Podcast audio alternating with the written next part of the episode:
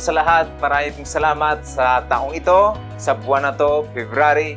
At alam ko po, excited ang karamihan dahil ito po ay tinatawag nila na buwan ng puso o buwan ng pag-ibig. Kaya ang topic natin ngayon ay paano nga ba lumakad sa pag-ibig? Ang ating pong topic na karaan ay patungkol po ito sa resurrection. Ang resurrection po ay naghahatid sa atin upang tayo ay magiging matagumpay dahil po sa pagbangon muli ni Jesus Christ na tagumpayan niya ang kamatayan, ganun din po ang mga nananampalataya sa Kanya, ang Kanyang mga anak. Tayo po ay laging mananagumpay. We are victorious in Christ. Hallelujah! Sa biyaya po ng Panginoon, nagdedeklara ako sa buhay mo na sa buwang ito, mananalo ka. Amen? May mga laban, pero magiging victorious ka in the mighty name of Jesus. Bakit po? May mga laban sa buhay laban ng pag-ibig, laban kung ano-anong klaseng mga laban sa buhay, laban sa finances, sa emosyon, sa relasyon, at kung ano-ano pang klaseng laban. Pero nananalangin ako, nagdedeklara ako na sa pamagitan ng mensahe natin linggo-linggo ay magkaroon tayo ng kaisipan kung paano lumaban. At hindi lang lumaban, kundi magiging victorious. Amen? Kung mayroon kang katabi, sabihin mo, magiging victorious ka sa pangalan ni Jesus. Hallelujah! Now, ang topic natin is about love or walk in love. Lumakad sa pag-ibig. Bakit po kailangan nating lakaran ng pag-ibig? Kasi po, minsan hinahayaan po natin na kapag lumakad tayo sa kasalanan ng iba, hinahayaan natin yung kasalanan ng iba ay magtulak din para gumawa tayo ng kasalanan. Kapag tayo ay hindi na lumakad sa pag-ibig. Hallelujah! Kaya wag mong hayaan na yung kasalanan ng iba ay magtulak sa iyo para magkasala din. Amen. Hallelujah. Kaya nga, sabi na ba, kaya nga lang naman ako ganito kasi nabiktima ako eh. Biktima naman ako eh. Lagi naman akong ganito. Ito, produkto lang ako. Biktima ako ng karahasan sa aking paligid. No. You are responsible to your action. Hindi ka pa naging biktima kung hindi mo i-allow ang sarili mo na maging biktima. Kaya huwag mong hayaan na yung kasamaan ng iba ay magpapasama din po sa iyo o magbibigay ng katigasan ng puso mo o damdamin. Marami kasi nagsasabi, ah, kaya lang naman ako nagiging ganito. Kasi yung magulang ko ay ganun sila sa akin. Ganun sila mag-treat sa akin. Napalo ako, inumpog ako, pinagsabihan ako ng masama. Kaya nga, ganito talaga ako. Kung ako ngayon, resulta ito ng mga bugbog kahapon. Parang ganun yung mga kasabihan ng mga bata na ngayon, ano? At yung iba naman, ah, kaya lang naman ako nagalit. Kasi nadala lang ako ng galit niya. Kaya lang naman ako nagtaas ng boses. Eh, siyempre, siya rin naman kasi. Mataas rin po ang boses. Kaya nga, ano lang, normal lang yon. No, hindi po normal yon. Sa mga hindi anak ng Diyos, normal yun sa kanila. Pero sa ating mga anak ng Diyos, hindi po ito normal. Sa halip, daigin natin ng mabuti ang masama. Hayaan mo na mangibabaw at lumakad ka sa pag-ibig upang ikaw ay magtagumpay.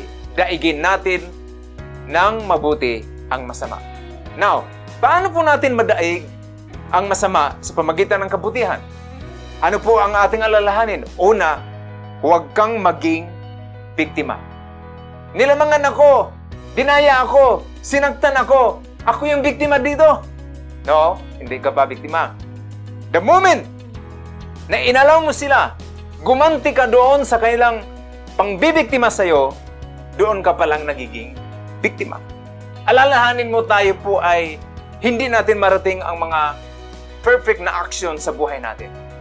Una, wala pa tayo sa perfecto na mundo. Gumagalaw pa tayo sa mga tao na mga imperfect, Gumagalaw pa tayo sa mundo na hindi perfect. Kaya naman, ang kilos natin ay nakakasakit sa iba at yung kilos ng iba ay nasasaktan din po tayo. Nakakaranas tayo ng sakit, dulot na ibang tao at tayo naman ay minsan ay nakaka-offend din at minsan na-offend din po sa kanila. At talagang nangyayari po ito. Sabi mo sa iyong katabi, nangyayari yan. Kapag pinasama ka ng anumang ginawa laban sa iyo, Ulitin ko, doon ka pa lang nagiging biktima. Ulitin natin. Kapag pinasama ka ng anumang ginawa laban sa'yo, doon ka pa lang nagiging biktima. Normal po yung maapakan ka, hindi ka naman sinasadya, naaapakan ka. Bagong linis yung pedicure mo, naapakan ngayon. At minsan dinadala tayo doon sa mga apak ngayon na para tayo magkasala din. Ano po ang sabi ng Ephesians chapter 4 verse 26? Magalit kayo ngunit huwag magkasala. Huwag hayaang lubugan ng araw ang inyong galit. So sabi ng Biblia, pwede naman po magalit, pero huwag kang magkasala. Huwag lang nahayaan na lumugan ang galit mo. Dahil kapag lumubog na ang araw, sabi niya, nako, kasalanan na yan. Mas maganda po na maturuan natin ating sarili na hindi po magalit. Pero kung hindi mo talaga kayang magalit, ibig sabihin hindi mo kayang turuan ang sarili mo na hindi magalit, at least piliin mo yung issue na kung saan yung kinakagalitan mo. Yung iba kasi hindi na makamove on. Lagi na lang doon sa area na to, laging galit. Maaring yung kinagalitan hindi na toto, pero kung hindi naman, kailangan mag-adjust ka na rin. Kasi nga baka ganun talaga ang kanyang kahinaan. Ang kailangan lang kapag magalit, ano ang may duration? kailangan hindi malubugan ng araw. Hallelujah, Amen. Kailangan mas maganda na turuan ang sarili natin na huwag magalit, lalo na sa mga bagay na paulit-ulit na nagpabagalit sa atin. Ibig sabihin, kailangan mong magbago. Sabi sa yung katabi, magbago ka na. Iba kasi ayaw ng word na magbago ka na kasi parang negative. Parang, parang may mali pa sa kanila eh. O sige, baguhin natin. Huwag kang magbago at magganito na lang, mag-adjust ka. Kung at least, medyo maganda pakinggan, at least makapag-adjust. Kailangan mag-adjust ka, mag-adjust tayo sa bawat isa. Amen. Pero kung sakali nga po na hindi maka-adjust o ikaw ay nagagalit, may duration. Ano ang duration nito? Dapat ang kim-kim ng galit mo ay isang araw lang. Isang araw bago lumubog. Bakit kaya may duration? Kasi habang tumitindi ang galit, habang tumatagal ito, mas tumitindi ang kapit, ang kapit ito sa iyo. Nako, pag tumagal ang galit, no, nung una, kapag nagalit ka, makainom ka lang ng isang tasang kape, okay na. Pero kapag pinatagal mo pa yan, minsan, dalawang tasa, apat na tasa, hindi na madala sa ganun. Hindi na madala sa kwentuhan, hindi na madala kasi po, pinatagal mo, mas lalong tumindi, mas lalong tumibay, at mas lalong matindi ang stronghold ng galit. At makita po natin bakit kailangan may duration ito. Matalino po ang Bible, kailangan kang magalit, pero kailangan mayroong duration, isang araw lang. Anong sabi ng Ephesians chapter 4 verse 26? Magalit kayo ngunit huwag magkasala. Huwag hayaang lubugan ng araw ang inyong galit. Ang patuloy nagagalit, sa totoo lang, ay mayroon niyang mga iba, eh, hindi may itago yan. Lumalabas yan sa body language. Yung iba ay nakakunot ang noo, yung iba ay nakataas ang kilay, yung iba ay nakangiwi ang mga ngoso, iba-ibang klasing mga manifestation na kung saan tumatabingi at hindi mapakali ang mga katawan. Bakit? May itinatago na galit. Hallelujah! Kaya madali pong malaman ang mga tao ngayon kung may galit sa'yo, kahit maganda na yung post mo, hindi nagla-like. Pero kapag yung tao na talagang kahit special ka, nako, pinupusuan pa yon kahit wala namang, hindi naman special yung pinupost mo. Bakit po? Ang tao kasi ngayon, ka, akala mo kaibigan mo, pero usually, nag-aabang lang na kung ano ang mangyaring hindi maganda sa'yo. Iba, kumusta siya? Kumusta ka kaya? Kumusta na po si ganito? Pero ang pangungumusta niya is, buhay pa ba? Kasi, meron na, may, may, may galit na siya. Alam mo, listen, kapag pumasok ka sa isang relasyon, pag pumasok ka, kahit anong klaseng form ito ng, ng, ng relationship, ito man ay sa simbahan, ito may katap, kap, kapatiran mo sa Panginoon, lalo na kapag ikaw ay nagpapamilya na, hindi po maiwasan ang conflict. Kapag mayroon kang, usually, yung mga tao na nanakit sa iyo ng matindi, yun yung malalim ang relasyon nyo. Kaya nga po, mas malalim ang relasyon, mas malalim ang sugat. Kaya nga po yung mga tao po na mga na mga uh, nag-iibigan, Mamaya-maya sila rin po yung matinding kaaway sa isa't isa. Nung una, talagang meron pang chocolate. Mamaya-maya, chocolate na pero may halong mga lason kung ano-ano. Laso ng mga mga paninisi, laso ng kung saan mga iba-ibang mga words na mga binibitawan. At kapag nagkukumustahan na, nandyan pa rin. Pero na ang, ang inaabangan ay kung okay pa ba ang tao na to. Hindi dahil mapabuti, kundi ang tao na yon ay inabangan niya na sabi ko na nga ba eh, may ganti rin talaga.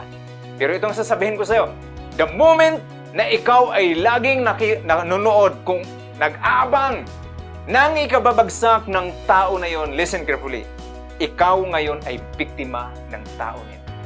Ikaw ngayon ay control ng tao na to. Hallelujah! Hindi ka sasaya hanggat hindi mo nakita na yung tao na kaininisan mo ay walang mangyari na masama. Kapag may nangyari ng hindi maganda, sabi, sabi ko na nga confirm yung aking mga research. Ba, matindi ano? May mga research ba yan? At listen carefully, yun po ay form ng ganti. Kaya doon naging biktima, doon ka pa lang nagiging biktima kapag ikaw na po ay gumanti na. Hindi yun nakikita, hindi ka nagiging biktima kapag hindi ka pa naggumanti. Pero kapag ikaw ay gumanti, doon ka mismo naging biktima. Pinapasama ka ng kanilang kasalanan. Yung reaction mo ay doon ka mismo natatrap na. Una, ikaw yung parang biktima, pero katagalan, parehas na kayong biktima ng job. Tingnan po natin ang Ephesians chapter 4, verse 26 to 27. Magalit kayo, ngunit huwag magkasala. Huwag hayaang lubugan ng araw ang inyong galit, verse 27. At huwag bigyan ng pagkakataon ang jablo. Magkasunod po yan na verse. No? Magkasunod ka agad yan. Sabi niya dito, huwag bigyan ng pagkakataon. Sabi niya, after mong magalit at kailangan lubog, yung duration nito ay madalian lang. Walang isang araw, kasi paglubog ng araw, siyempre, hindi naman isang araw, 24 hours yan eh. Pero dito walang isang araw na nga eh. Ilang oras lang dapat. Ibig sabihin, yung kapag nagalit ka, i-release mo ka agad. Lord, nagalit ko sa Kanya, pero mamaya-maya okay na. Bakit? May Holy Spirit kay, kaya mo mag-forgive. Hindi mo pinapalubugan. Bakit daw? Huwag bigyan ng pagkakataon ang kaaway, ang jablo sa puso mo. Ang jablo pala, no? Kap naghahanap lang ng magalit. Kasi doon yung tahanan niya. No? Yun yung bahay niya.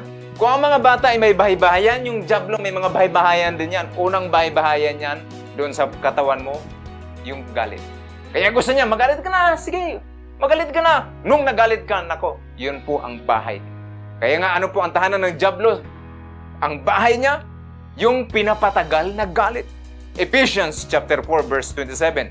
Dito po sa NLT, sabi niya, For anger gives a foothold to the devil.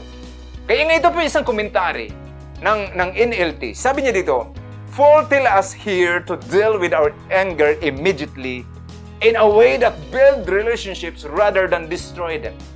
If we nurse our anger, we will give the devil an opportunity to divide us. Ito talaga yung binabantayan ng Diablo. Sige, magalit ka. Oh, may rason ka naman na magalit eh. Magalit ka na, bilisan mo. May karapatan ka pati. Tingnan mo, ha? Tingnan mo. Minamaliit ka na. Maliit ka na nga, maliitin ka pa. Oh, may rason ka. Galit, magalit ka. Pero sabi niya, ano mangyari? Once na galit ka na, sabi niya, salamat. Ang taong ito, mayroon na akong tahanan, mayroon na akong entry point sa buhay. So, ang labanan po ay hindi yung may nanakit sa'yo, kundi ang labanan ay kung paano ka nag-response at hindi ka nag-react. Kaya nga po, importante po na hindi po tayo nagre-react. Amen. Ibig sabihin po ng nagre-react, ay hindi po tayo nag-iisip ng kung ano yung mga... Alam mo kasi ang tao kapag reactive lagi. Okay? Kapag lagi kang nagre-react, ibig sabihin naman ng word na react ay lagi kang negative. Negative form siya. Sa, kaysa nagre-response ka. The moment you responded to the situation, ibig sabihin nito, pinapalamig mo muna ang sitwasyon. Ang tao na laging nagre-react, mabilis magsabi ng hindi magkuano ng mga pinagsasabi niya. Mabilis magalit, mabilis yan magtampo, mabilis kung ano-ano, mabilis yan mag-decide. Kasi galit, control. Pero kapag nag-respond ka, kakaiba yun. Pinapalamig mo muna ang mainit na kape. Pinapalamig mo muna ang sitwasyon bago ka magsalita. Bakit? Matalino. Kasi hindi mo kailangang mag-react sa lahat. Sabi mo sa ngayong katabi, palamigin mo muna bago ka umimik. No? Sabi mo, palamigin mo muna. Kasi minsan kapag masarap talaga umimik kapag mainit din eh. No, yung parang sarap din talaga, talagang masarap talaga sabayan ang init. Pero I'm sure, kapag nagawa mo ito, marami pong relasyon ang masisave. Maraming naghihiwalay dahil lang po sa tampo. Sabi nga ng lulo ko, ulitin ko, matindi yung kanyang sinabi. Ang lahat na naghihiwalay, yung iba dyan, karamihan nasa tampo lang. Matampuhin. Ako ang mga Pilipino, maraming tampo. Maraming daan, maraming baon-baon na tampo. Yung iba nga, nagpapakamatay dahil na tampo lang. Listen, biktima ka lang kung pinapasama ka ng kasamaan na ginawa. The question is this, bakit kailangan magpadala ka sa ginagawa ng iba? Dapat silang managot nun dahil mali ang iyong reaksyon. Nagpadala ka, ikaw na tuloy ngayon ang managot. Kaya pangalawang punto, huwag bigyan ang sinuman ng sobrang kapangyarihan sa iyo. Alam niyo kasi maraming mga tao, minsan ang mga taong nanakit ay walang ideya na nakasakit na pala sila. Talagang wala yan silang kaklu-klu. Mga clueless yan, mga lutang kumbaga. Hindi nila alam na nakasakit na pala sila.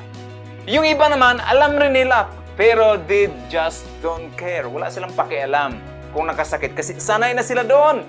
Kumbaga, yun na yung kanilang pagkain sa araw-araw. Mga, ano, hindi na sila makatulog kapag walang nasaktan, walang nasaymangutan, walang nataasan ng busis. Hallelujah. Natatamaan na ang, ang sarili ko din. But here's the point. Kapag ikaw ay naapektuhan at nagagalit ka sa kanila, ibig sabihin lang noon, binibigyan mo sila ng matinding kapangyarihan para ikaw ay makontrol. Amen! Alipin ka ng sino mang tao na kaya kang pasamain. Kaya nga, every time na ikaw po ay napitikon dahil nabully ka, at usually yung mga bullies, yung mga mahilig mambuli ng mga tao, tinatawanan yung mga iba, chinichismis nila, bully yan eh. Bakit? Minamaliit nila. At ikaw naman na feeling victim na, na, na naliliit. Kasi nga paborito kanila. Bakit? Binibigyan mo sila ng kapangyarihan para ikaw ay bulihin. Kaya nga po, kailangan matuto tayo Huwag mo silang bigyan ng sobrang kapangyarihan sa buhay mo. At kapag ikaw ay nabubuli o nainis ka na talaga, sabihin mo lang, Oy, sabi ay ganyan ka na o ganyan ka talaga. Oo, sabi mo rin, opo, ganito talaga ako. Oo, talaga. Oo, ga- ganyan ka pala, no? Talagang may nalaman ako sa'yo. Oo, dalawa na tayo ngayon. Okay?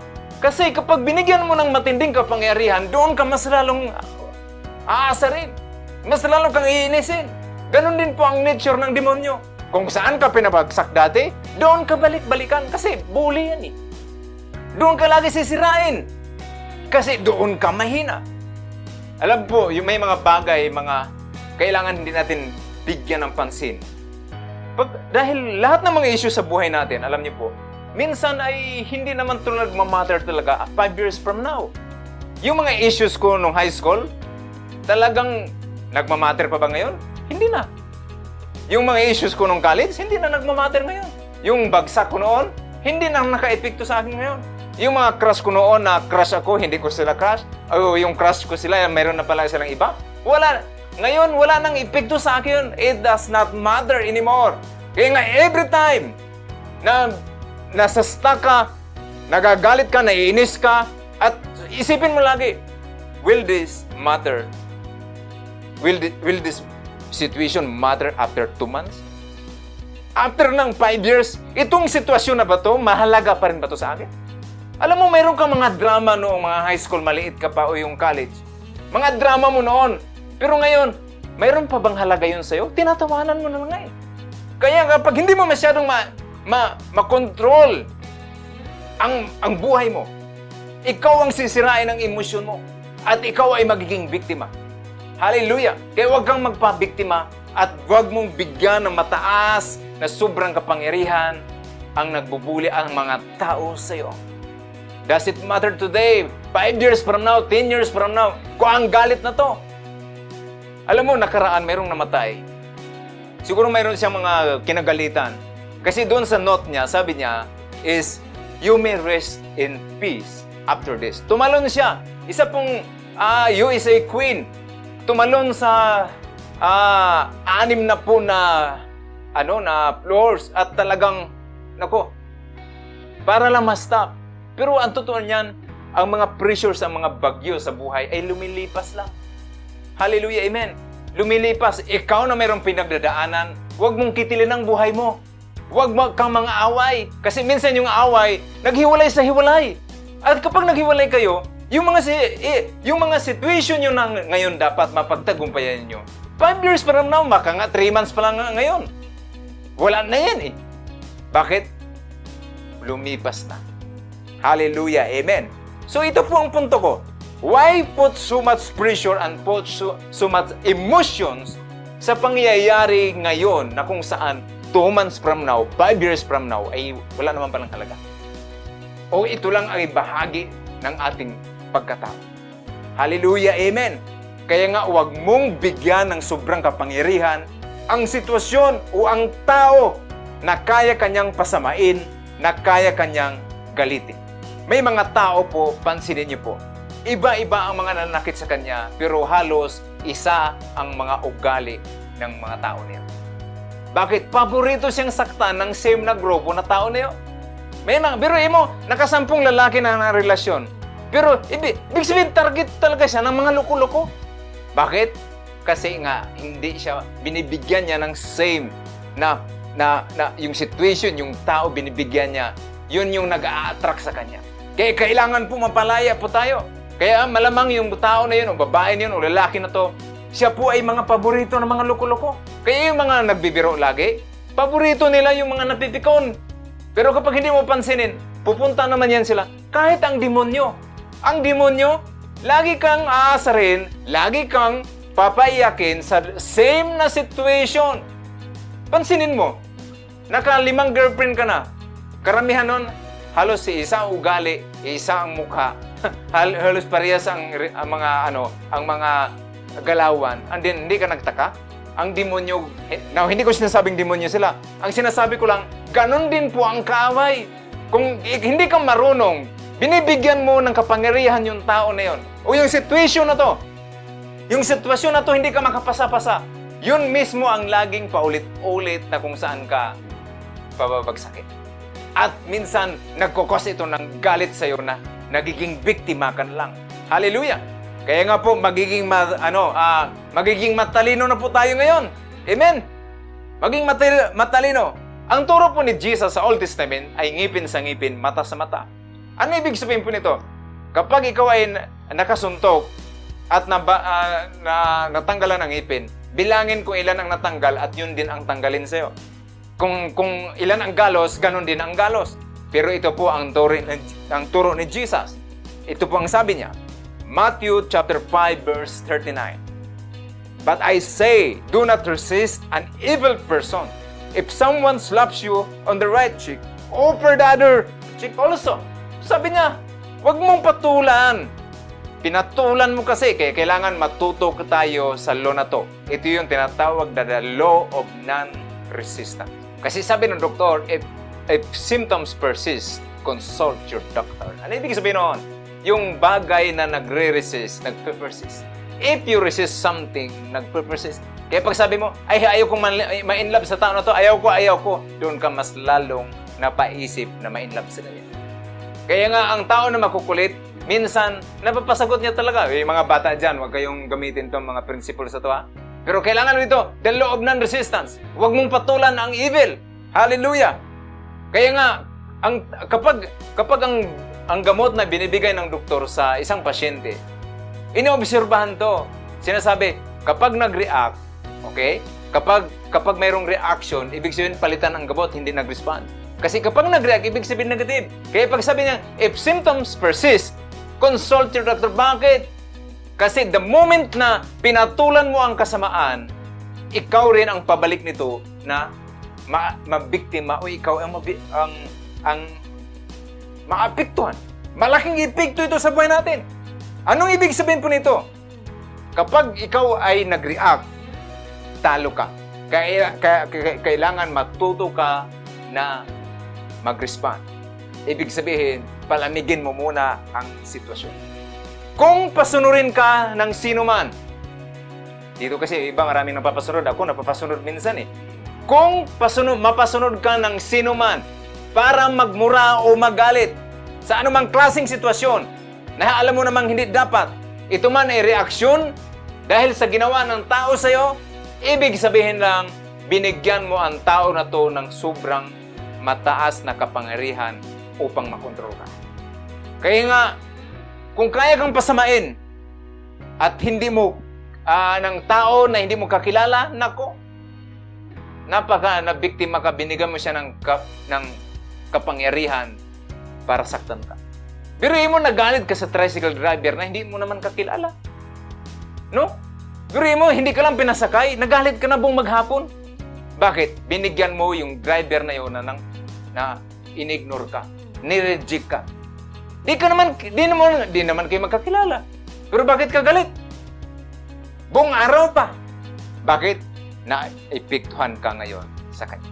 Kaya kailangan matuto po tayo na sundin ang batas ni Jesus Christ. Ito, the law of non-resistance. Yung iba, na-overtaken lang, nagalit, gusto nang kumuha ng sasakyan. And then pagkatapos, hinahanap, sana yung, nagrana, sana yung nag-overtake sa akin? Aba, sobrang pikon, control siya, alipin siya ng driver na yun.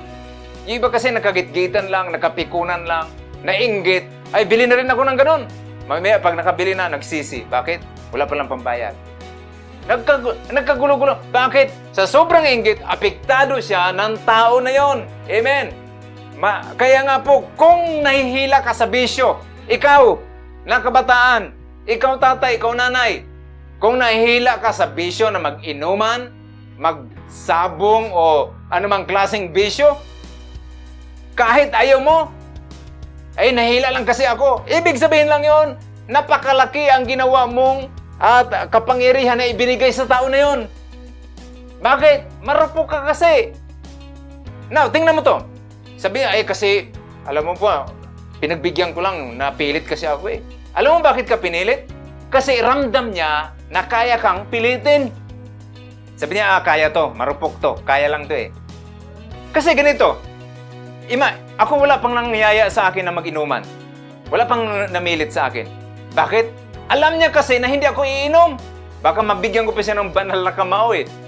Pero kay ikaw na tinutokso ka lagi, yung lagi kang pinipilit, ibig sabihin noon, papilit ka rin kunyari, pero mamaya-maya sasama ka. Nasubukan ka na.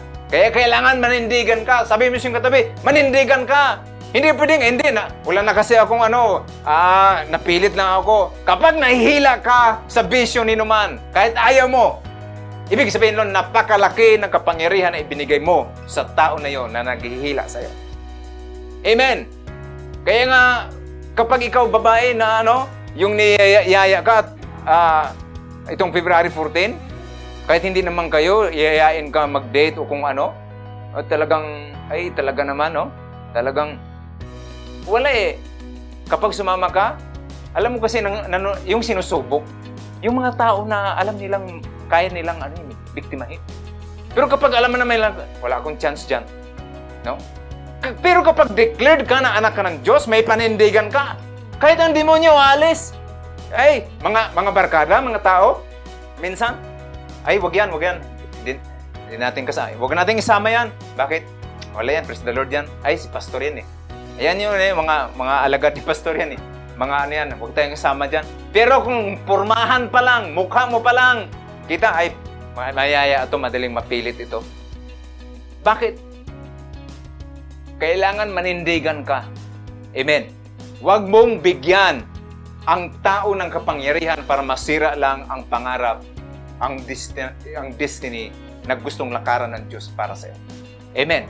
Manindigan ka. Sabihin mo sa katabi, laban! Amen. 1 Peter chapter 3 verse 13. At sino ang gagawa ng masama sa inyo kung kayo'y masigkasig sa paggawa ng mabuti? Matindi ano? Sinong tao daw ang mangyayaya sa iyo kung saan kung alam niya namang ikaw ay gumagawa ng mabuti? Hindi kaya niyayaya ka sa kasamaan kasi alam niyang wala kang ginagawa ng mabuti? Kasi sabi ng verse, tingnan natin ulit. Sabi niya, at sino ang gagawa ng masama sa inyo kung kayo'y masigasig sa paggawa ng mabuti? Kaya nga patanong yan eh. Ha? Ibig sabihin, kapag may nangyayari sa'yo, ng masama, ay sabi niya, ay kulang to, kulang. Kasi, yung mga taong niyaya ng kasamaan, yun yung mga tao na ano, walang ginagawang mabuti.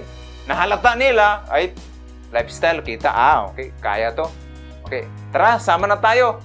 O, basahin natin ulit. Sino ang gagawa ng masama sa inyo kung kayo magsigasig sa paggawa ng mabuti? Ibig sabihin kasi nito, hindi ka declared na Christians, patago-tago ka pa. Kaya nga niyaya ka eh. Tara, inom mo na red horse lang, isang shot lang. Pero sa akin, di mangyaya yan eh. May naalala ko tuloy noon, may isa pong membro, nagkasalubungan sila ng pastor nila. Yung membro na to, siyempre, ah, ano pa, talagang marami pang mga compromise sa buhay. Patago-tago, ay nasa lubong niya ngayon. Naninigarilyo siya ngayon. Nasa lubong yung pastor. Nilunok yung sigarilyo. Oh, Brad, kumusta ka na? Okay lang naman po, pastor. Pino, umuusok, ano? Yung iba na lang, kulang na lang kung ano ang gagawing mga tumbling. Kasi, alam mo, kailangan declared ka na anak ka ng Diyos. Kailangan sabi mo, hindi, Brad, ako na ay anak ng Diyos. Nagbago na ako. Huwag ka nang magpagitna-gitna pa. Kasi, once na nang may nangyaya sa'yo, ng kalokohan, ibig sabihin, ramdam nila na kinapos ka sa kabutihan. Amen. Alam niyo po, kasi, mayroon tayong tinatawag na triany of uh, uh, being accepted. Sa mundong ito, ginagalawan natin, ang tao po talaga, whether you like it or not, ay meron kang ginagalawan na isang grupo. At nag-a-adjust ka sa grupo na yon para lang magiging accepted ka. Dahil ang tao po ay nangangailangan ng uh, belongingness. Kailangan niya ng community. Kahit sabi mo pang introvert, introvert yan, kailangan niya ng kausap, kailangan niya ng community, kailangan niya ng barkada.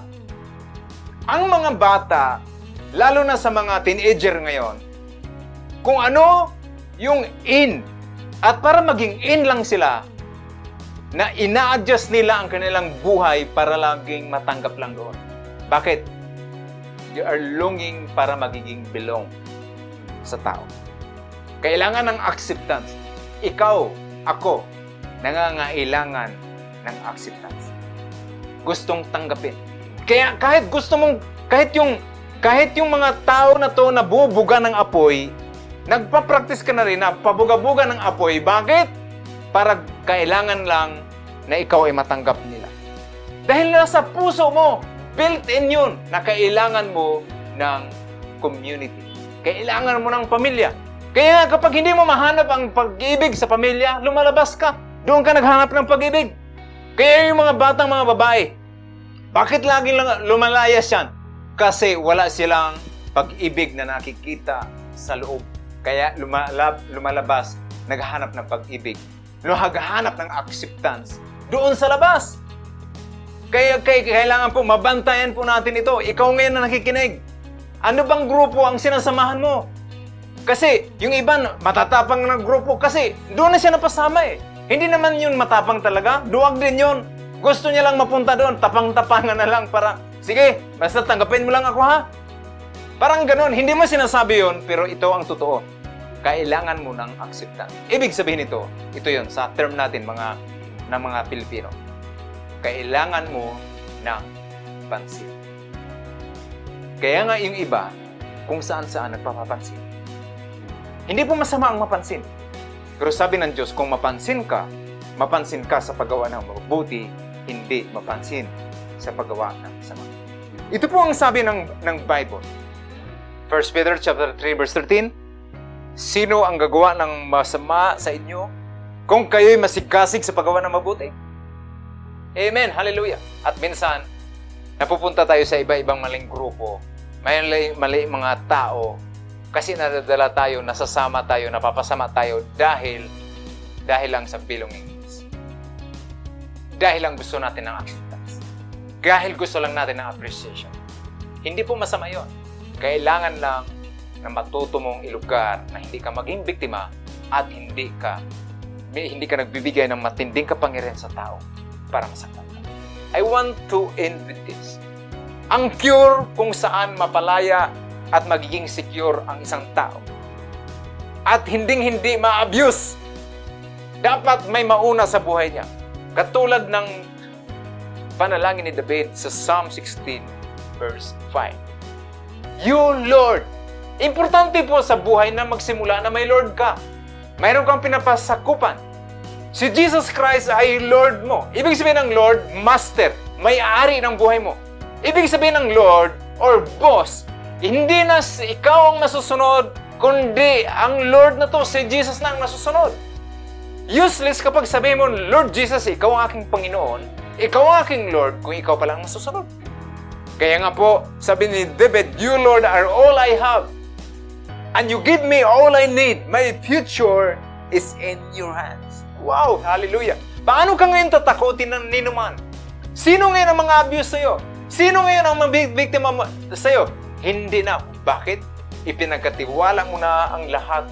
Ipinagkatiwala mo na ang buhay mo, ang future mo doon sa Diyos na may control ng buhay, may control ng nakaraan, ng kasalukuyan at ng throughout eternity. Hindi mo kailangan hindi mo kailangan ipagkatiwala ang tao, ang ang buhay mo sa ibang tao. Kahit sa asawa mo, kahit sa espesyal pa to ng anak mo kasi kapag ipagkatiwala mo sa tao na yon, ang tao na yon ay hindi pa complete. At magdarating ang panahon na yung tao na yon, akala mo siya ang magkukumplito ng buhay mo at ikaw ang magkukumplito sa kanya, parehas lang kayong kulang. Ang tanging makapag-complete ay ang ating Panginoong Hesus na kayang mag-satisfy at may control ng ating future. Hallelujah! Amen! Verse 6 How wonderful are your gifts to me! How good they are! And verse 7 I praise the Lord because He guides me, and in the night my conscience warns me. Oh, I pray na yung desire natin na talagang Lord, kayo po ang mag-guide sa buhay ko kayo po, Panginoon, ang makialam sa buhay ko. Kabataan, kapatid, tatay, nanay. Kailangan na dumating ka sa punto na pag sinabi mo, Jesus is Lord, kailangan dumating ka sa punto na, Lord, Jesus, God, Master, makialam ka sa buhay ko. Hallelujah! Ano sabi niya, the moment na madaig mo ang, ng masama ang mabuti, dahil ikaw ay guided ng Diyos, sabi niya, in the night. Sabi niya, malinis ang iyong konsensya. Malinis ang iyong day. Walang foothold. Hallelujah! Ang kaaway. Walang tahanan ang Diablo sa buhay mo. Bakit? Ikaw ay guided ng hari na mga hari. Palakpakan po natin ating Panginoon. Hallelujah. Amen. And verse 8, I am always aware of the Lord's presence. He is near and nothing can shake kahit ano pa o sino ang dumating, anong sitwasyon, at sinong tao ang dumating sa'yo, alam mo na mayroong kang kasama ang ating Panginoon. Maranasan mo ang completeness. Hindi ang tao, hindi yung February 14 na magkaroon ka ng boyfriend, mayroon kang date, na sabi, ay, salamat, complete na ang 2022. No! Hindi mo kailangan yon. Bakit? Kompleto ka na kay Kristo. Siguraduhin mo, Kapag naghanap ka ng life partner, siguraduhin mo na yung tao na yon ang hindi magpuno ng longing mo, ng lungkot mo. Kundi ngayon pa lang, mapupuno ka na sa pamagitan ng presensya ng ating Panginoon. Amen! Bakit ang tao limited? Akala mo mapuno yan? May isang puwang sa puso ng tao na tangi makapagpuno nun ay Diyos lang. Hindi ito kahit anong saksak. Kanong isaksak mo sa sa, sa part ng buhay mo. Isaksakan mo ng relasyon. Kaya yung iba, akala nila career ang magbigay ng satisfaction. Akala nila yung relasyon. Kaya iba nakakaabot na ng sampo, no? 20 na mga papalit-palit na mga relasyon kasi akala nila mapuno sila doon. Pero listen, ang anumang bagay dito sa mundo, hindi ka mapuno. Kasi design ng Diyos na ang Lord ang magpuno sa iyo. Hallelujah! Tingnan po natin ang verse 9. And so I'm thankful and glad and feel completely secure. Kaya tayo po ay matapang na harapin ang bukas, ang future, kasi alam natin ang Diyos lang ang kayang makapagbigay. Hawak na niya ang bukas. Kung ang Diyos ay nag-provide sa atin noon, siya rin ang Diyos na nag-provide natin ngayon. At alam ko, sure ako dito, na ang Diyos din ang magpo-provide ng pangangailangan natin sa araw ng bukas. Sa susunod na linggo, at sa buong taon na to, pagpapalain ka ng Panginoon. Amen. Hallelujah. Hallelujah. At kapag may nag-tempt sa'yo, para pumayag ka sa gusto nila para mahila ka sa kasamaan, para magkasala ka, sabihin mo, hindi ko kailangang gawin yan dahil sapat na sa akin ang Diyos. Amen. Kung may nag, naghihila sa iyo na gawin at sabi mo, sumama ka para kapag ginawa mo to, in ka sa amin, sabihin mo, hindi, okay na ako. Secure na ako. Panatag na ako kay Jesus. Hindi ko kailangan ng approval nyo. Ang kailangan lang ang approval na nagmumula sa akin para ako ay masabi, ako ay anak ng ating Panginoon. Hindi ko kailangan ng security ng tao. Hindi ko kailangan ng tao para ako maging masaya. Yes, masaya kapag may tao, pero hindi nangangulugan na kapag walang kang boyfriend o wala kang partner, ay malungkot ka na. Bakit? Sapat na ang Diyos sa buhay. Hallelujah! Amen! Siya na ang dahilan ng bakit ganito tayo mag-isip ngayon. Sabi mo, si Lord na ang dahilan. Si Lord na ang dahilan bakit ganito ka mag-isip. Si, si Lord ang dahilan bakit ganito ka ang galaw. Bakit? Kasi tinuruan ka ngayon ng Diyos kung paano daigin ang masama sa pamagitan ng paggawa ng mabuti. That way, you are not under the power of men or the situations, but you are under the power of God. Si Jesus ang Panginoon ko. Sabihin mo, si Jesus ang, ang Panginoon natin. Siya na ang Master. Siya na ang magdidikta ng aking kilos at siya ang magdidikta ng aking ugali. Bakit? Ito po ang sabi ng Acts chapter 17, verse 28. For in Him we live and move and exist.